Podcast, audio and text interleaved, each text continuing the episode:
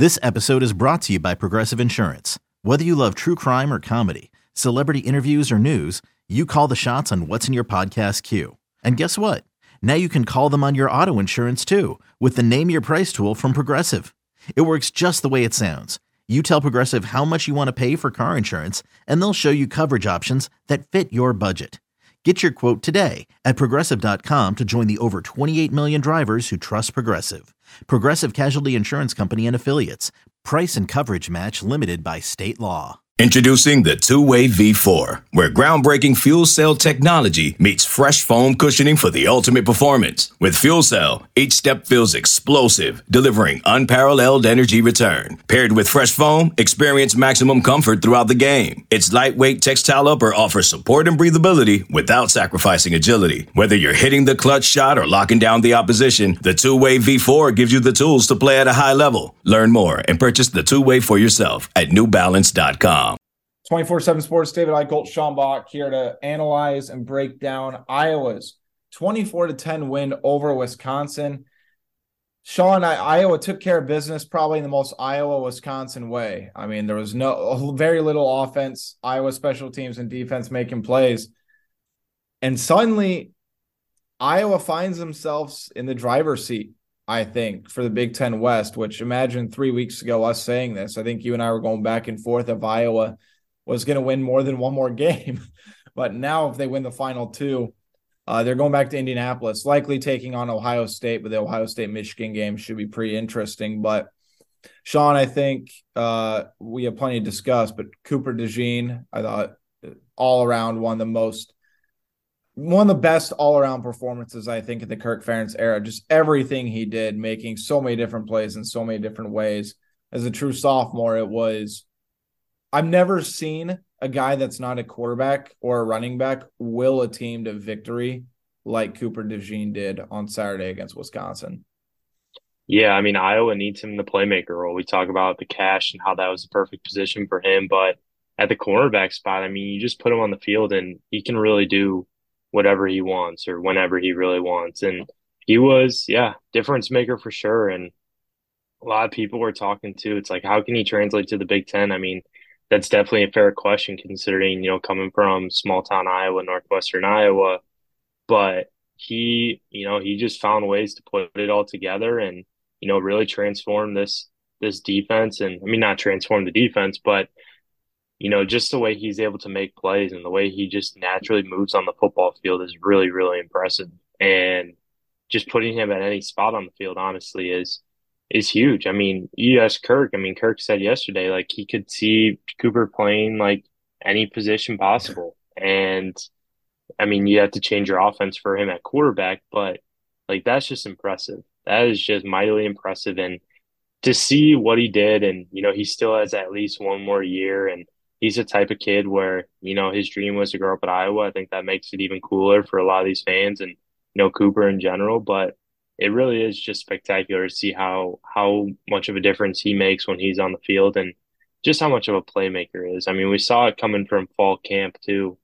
All the buzz surrounding him was that he had at least like one pick six or at least one interception like every practice. Like he was making plays nonstop. And to see that translate to the field is is really impressive. I think, you know, obviously the 32 yard pick six was a huge play in the game. He got he got beat on the inside a little bit, but I think he actually didn't give himself credit. I thought he read the route well because it was kind of a a hitch and go style out route. And Cooper got back to it after he recovered. Graham Mertz threw it late, and he knew right he was going to take it in. Fourth pick on the year, second interception touchdown. And then him a punt returner. I know people may not like this comparison, but I really saw a lot of Charlie Jones in there. Uh, I think Charlie's a little bit more fearless just because of the experience he had in terms of fielding it no matter what. But Cooper just knows how to move, man. In terms of his vision is so incredible when he has the ball in his hands. And he was actually angry uh, that the punter caught him because he wanted to return that punt for a touchdown. He actually had a big shot at it. But to do that, to have 10 tackles, to down a punt at the one yard line, I mean, just the way he sort of embraced all of this. And as a true sophomore, I mean, you go from 1A Iowa high school football, who again probably one of the most decorated high school athletes in the state's history in terms of being a four sport athlete, stellar in all of them. And to translate that onto the football field in his second year in college football, again from small town Iowa, to play five different positions that he's capable of. Even Kirk said he could play safety. And keep in mind, Sean, this is a guy that was going to play cash all year, according to Iowa. I mean, if if Justin Jacobs doesn't get hurt, they leave Cooper on the inside. I know Jermari's been out for the year. Terry Roberts had injury. So Iowa said, all right, well, we got to throw him at corner. And the way he's just seamlessly transferred his skill set from the cash to corner to step up there. And right now, Sean, I think he has a legitimate case to be the Big Ten defensive back of the year, which is just incredible in itself. But again, the versatility is so rare, but it's not surprising. I mean, last year he, he played cornerback against Kentucky, remember? He played scout team wide receiver at times last year. I mean, it's very rare that you get these two way, almost, you know, you can play him in any phase of the game and have him be able to impact the way he does. It's, it's just, he's going to go down, I think, in that Micah Hyde, Bob Sanders category. I think Scott Dochterman said that, and I can't, you know, I can't disagree with him on it. I think Cooper has a chance to be a very, very special player during his time at Iowa. Yeah, most definitely. And we knew coming into this game too, to kind of talk about the game in general. We knew coming into this game that Iowa needed to have at least one defensive touchdown and also make a play on special teams. And I think also Scott tweeted out the stat that whatever team has the edge in the rushing game, while it wasn't a huge running game for either team offensively, really none of them, neither team could get it going. I think outside of uh, Gavin Williams' 19 yard rush, there wasn't really much um, either way. But whichever team has the edge in the ground game is going to win. And I thought Iowa did a really good job. You know, I mean, it wasn't anything crazy, but just to get certain yards when you need it and avoid negative plays. I know there were a couple that were there, but you know, I think really it came. I mean, we knew like with this Iowa team, it's going to come down to making at least one or two plays on special teams and you know, de- in defense, and that's what happened in this game, and that was ultimately the result of the game with the defense setting up the offense again. And I think the difference between the offense this week, and I know we will plenty discuss about the offense, Sean. As good as Wisconsin's defense still is, Iowa's offense had to be better, and they have to be better if they want to win these final two games. But I they were opportunistic when the special teams and defense set them up. They were able to put points on the board that weren't field goals. They were able to put it in the end zone. And I think you go back to earlier this season, Iowa was not opportunistic. And I know you and I, when we were on this podcast, went back and forth about it. Last year's offense wasn't much different than this year's, but last year's was much more opportunistic and they could finish drives when they were set up for chances to score. And that's exactly what Iowa did yesterday. So there are some positives from yesterday. And again, I even think Caleb Johnson was a positive from yesterday. I know he only had, you know, 50, 57 yards and 22 carries, had a touchdown. I still saw some good things from him when he's running against that tough Wisconsin defense. But like you said, whoever wins the battle of the ground game ends up with the win. Uh, Leshon Williams, his final run went for four yards. That gave Iowa the 52 to 51 rushing yards edge, which I, I thought was kind of funny. But man, that offensive line took a step back, man. They did not look good. And I credit Spencer Petras for being one tough SOB for standing in there, taking hit after hit, and continuing to to try to battle, Sean, because Nick Herbig, who who played outstanding last season in last season's game, had two and a half sacks, forced fumble. This game, I think he had three sacks, a forced fumble, and he was just seemingly in the backfield every single play just not a good day. I, I can't look at anybody on the offensive line and say, yeah, they really had a they took a step forward today. It was if Iowa doesn't block that punt and get that momentum early, and they never seized it. Like I, I think Iowa, for the most part, was in control of ninety percent of the game. The only time I think they lost it is when there was the coverage breakdown when Riley Moss thought they were in a different coverage, which gave Keontez Lewis a wide open fifty-one yard touchdown down the first half, but the offensive line, man. I mean, you look at the stats. They gave up 11 tackles for loss, six sacks, and an additional quarterback hit. And I think there was even another couple quarterback hits that weren't counted. I mean, Petras, Petras is definitely waking up sore today. Get ready for the greatest roast of all time the Roast of Tom Brady, a Netflix live event happening May 5th hosted by Kevin Hart. The seven time world champion gets his cleats held to the fire by famous friends and frenemies on an unforgettable night where everything is fair game. Tune in on May 5th at 5 p.m. Pacific time for the Roast of Tom Brady, live only on Netflix. Hello, everyone. It's Micah Richards here. You might have seen me on CBS working on their Champions League coverage over the last couple of years. I wanted to tell you about an exciting new podcast that I've been working on. It's called The Rest is Football.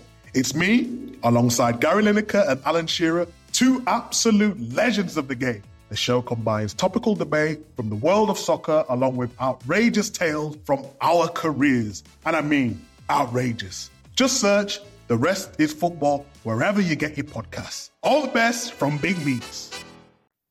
Yeah, I agree with you. I was kind of interested to see some of the pro football focus grades um, with the offensive line. You can check that on the site. But yeah, I mean, it's kind of crazy to see how, I mean, with football, one or two, even one just small hiccup on the offensive line can make the whole line not look as, you know, capable or as, you know, strong.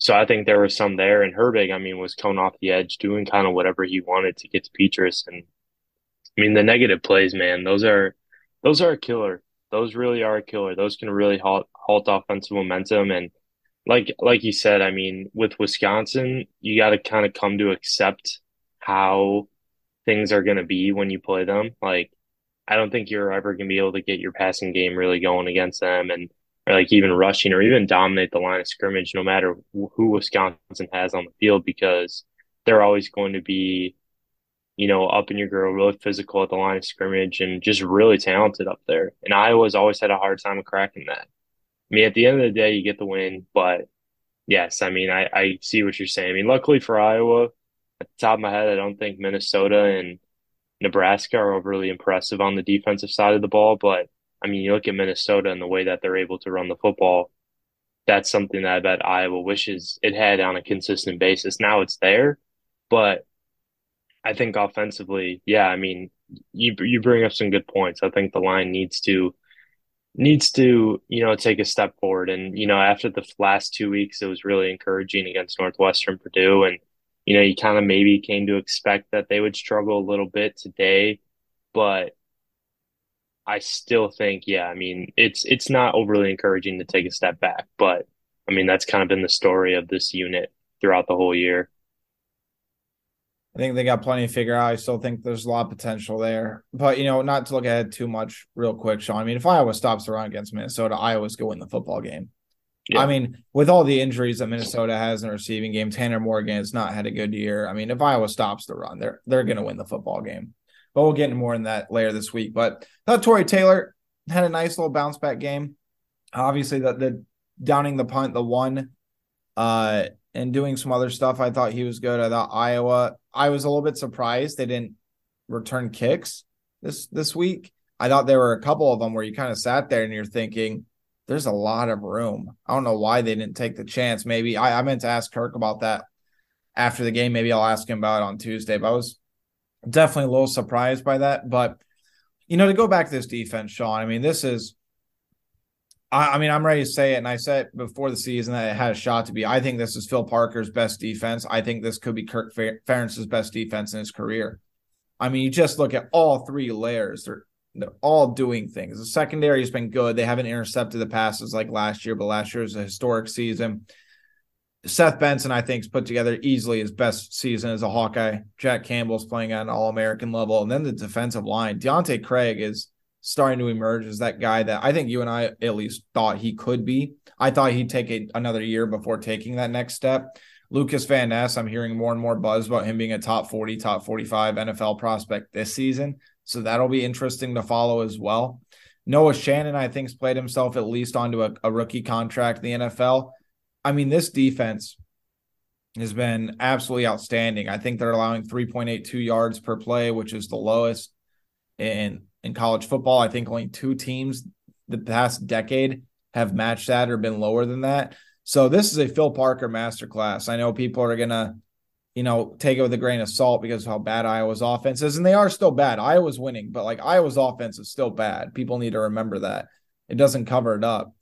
But uh Yeah, Sean, I just don't know what more I can say about this defense. It's just an all around Phil Parker masterclass, it feels like this entire season. And I'm even going to include the Ohio State game because the positions that the offense and special teams put that defense in in that game, Iowa should have given up 75 to 80 points against Ohio State. And I don't think I'm crazy for saying that.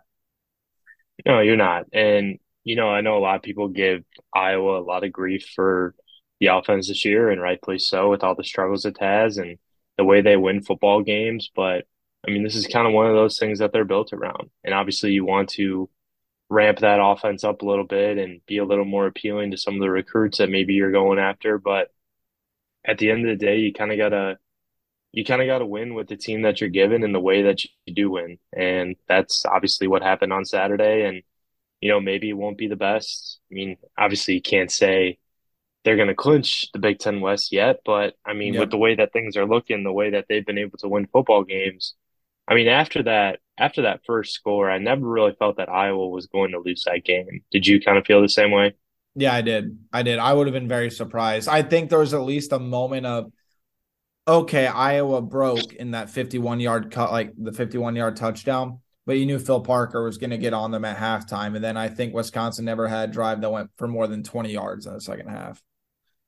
Yeah. So, I mean, yeah, it's just one of those games where just like the with the way that Iowa is set up and the way that their team is, like, I mean, yeah, that's that's just how you're to win football games, and that's kind of something that Iowa has prided itself on, and you know, it's it's just interesting to see how the dynamic of this year has changed, and I know like it's a favorable year for Iowa, especially with the way that the Big Ten West is, and all the question marks surrounding it, but just the way it's happened and the way things have turned around, like there really hasn't been much difference. They're just finding out how to win these games and to yeah. make the to make the timely plays that are needed to win games. That's kind of been the main the main difference that I've seen.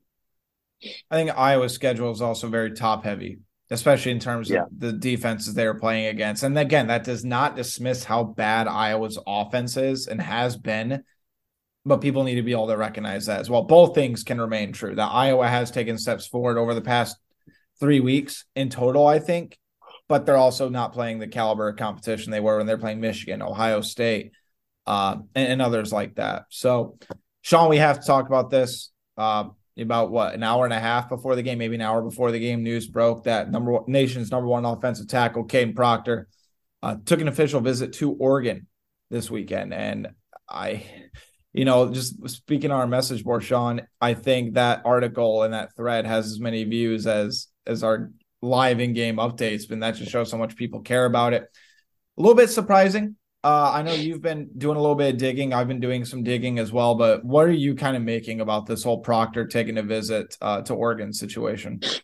Yeah, I think the timing was definitely a little little odd. We talked about this before we started recording the podcast. I think the timing was was odd with everything. And I think, especially with, you know, some of the texts that I received in the past couple weeks with stuff regarding the Proctor, obviously, you know, he's, he's saying all the right things, telling people all the right stuff around Iowa, you know, saying, you know, and coming to game day visits and doing all that stuff and being a pretty vocal recruiter.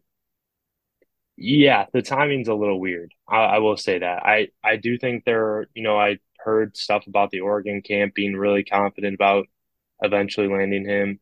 Um, so take that for what it's worth. And but I mean Iowa, Iowa can sell what it can sell, and that's early playing time. And you know, I think there's a couple things working for Iowa too. Obviously, the proximity to home is a big a big factor.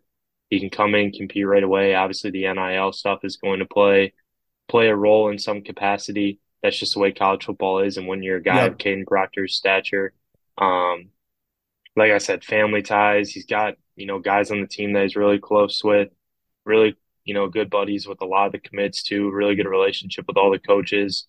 So I mean that stuff's working in Iowa's favor, and you know maybe he just went out there to have a good time and enjoy himself. And you know Iowa fans aren't used to that. I mean when you're like Texas or Florida State or some of those big time programs, you're dealing with this stuff every cycle. So it's kind of weird for Iowa to you know be dealing with this, especially with a guy you know their highest ranked commit of all time. So right now, I mean, still kind of digging, seeing what seeing what the feel is. Um, Kadyn's always been you know, he's he's always been in with Iowa, and Iowa's always stayed consistent with him. But it always seems like Alabama or Oregon has never really given up. And it's interesting because you know he's he's talked to Alabama, and he said the things about Oregon too in the past. But it's just, you know, it just proves to show how relentless some of these coaches can be. And yep. you know, he's a 17 year old kid. He he uh he loves the limelight. I mean, he's he's a big fan of that. That's for sure. I mean, I don't blame him. I'd probably be the same way if I was a five star recruit. So we'll see what happens though. I, I don't have a great feel for it right now. I mean, there's been some conversations that I've had that make it seem more confident that he sticks with Iowa and he's just kind of visiting, but there's also confidence from the Oregon side too that, you know, the Ducks feel like they're in really good shape with him. So I think it's kind of wait and see. I you can make an argument for both ways. Um, I think you know I think there's a lot of stuff that goes for Iowa in this recruitment, and you know I mean it's still a recruitment even though he's committed, but you know I still think he is. You just kind of put, gotta you gotta see because Oregon, you know, they have a lot to sell. Um, money talks, NIL, big deal. Yep. Um, yep. So that's I mean that's obviously not his his main go to, but it's hard to you know turn down a school like Oregon, and he has a really good uh, relationship with, with the yeah he has a really good relationship with the offensive line coach. I think he came, I think like during the spring, he and the offensive line coach sat down for like two hours or something over the phone, and just like talked about life and just everything, and you know his his NFL background and how Kadyn could fit there and you know it's it's one of those things where it's just tough you know i think iowa has stuff going for it but Oregon's going to be going to keep trying. Like this thing is not going to, it's going to be relentless all the way up until signing day. And Iowa and, Iowa staff should expect that too, and fans should. I mean, this is again, it's a five-star kid, the nation's number one offensive tackle who could basically walk up to any campus, knock on the head coach's door, and say, "I want to play for you," and they're going to give him a scholarship whether he had or not. I mean, that's just the reality of it. I'm with you. I think this visit does mean something, Sean, based on who I'm, who I'm talking to. I know some people talk about, oh, it's a free game day visit. The timing of this is very odd to me. And the only thing I'll say about it is it took a lot of people by surprise. I, I think it took it took a lot of people by surprise. But again, with the way modern day college football works, this should be almost be expected. Uh, like I said, he's he's got a lot of connections to Iowa. I've talked to a couple Iowa sources that still feel pretty good about landing, eventually landing Proctor and him signing with Iowa. But there's also, like you said, optimism the Oregon camp, and so it's hard to have a great feel about things right now. I think over the next 48 hours, we're going to learn quite a bit, maybe 72 hours or so, because you have to get off the the high of the visit, etc. But look, Iowa's not going to lay lay down and die on this either. I mean, they're going to be connecting up with Proctor, probably talking to him. I think what Iowa needs to do, Sean, is try to get Proctor back on campus against Nebraska. I think that's going to be a big key for me because the state playoffs will be over. I think if they can get Proctor on back on senior day, just to watch Iowa take on Nebraska, which by the way could be for the Big Ten West title. If Illinois loses to Michigan next week and Iowa beats Minnesota this upcoming week. I think that's going to be a big key to watch, but this is definitely going to be a story that's worth following going forward. And again, I know that I know a lot of people have said Iowa should feel good about all along, but like you said, Sean, I think they should. But again, this is a 17 year old kid. We're living in the era of NIL.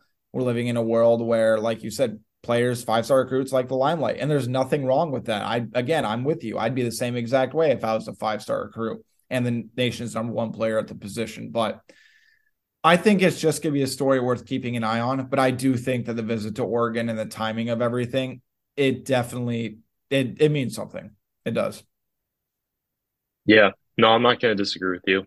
And you know, we'll see. The only person that really knows is is Kadyn right now, and you know, honestly, at this point, he may not even know. So we'll see what happens. I mean, I feel like Iowa they do have a lot to sell and can be, you know, I think there's a lot of things working in their favor that will bode well for them once he makes his decision. But yeah, I mean, Oregon, like you can't scoff at that either.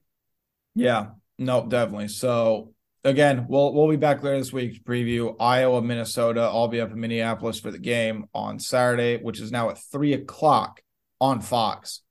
So a huge, huge game for Iowa if they want to help defend their Big Ten West crown. David Eickholt, Sean Bach, be sure to follow us on Twitter at David Eickholt, at SBach247, and at Hawkeyes on 247. And be sure to stay tuned to HawkeyeInsider.com for the most in depth analysis, scoops, and breaking news of your Iowa Hawkeyes. Until next time, we'll talk to you soon.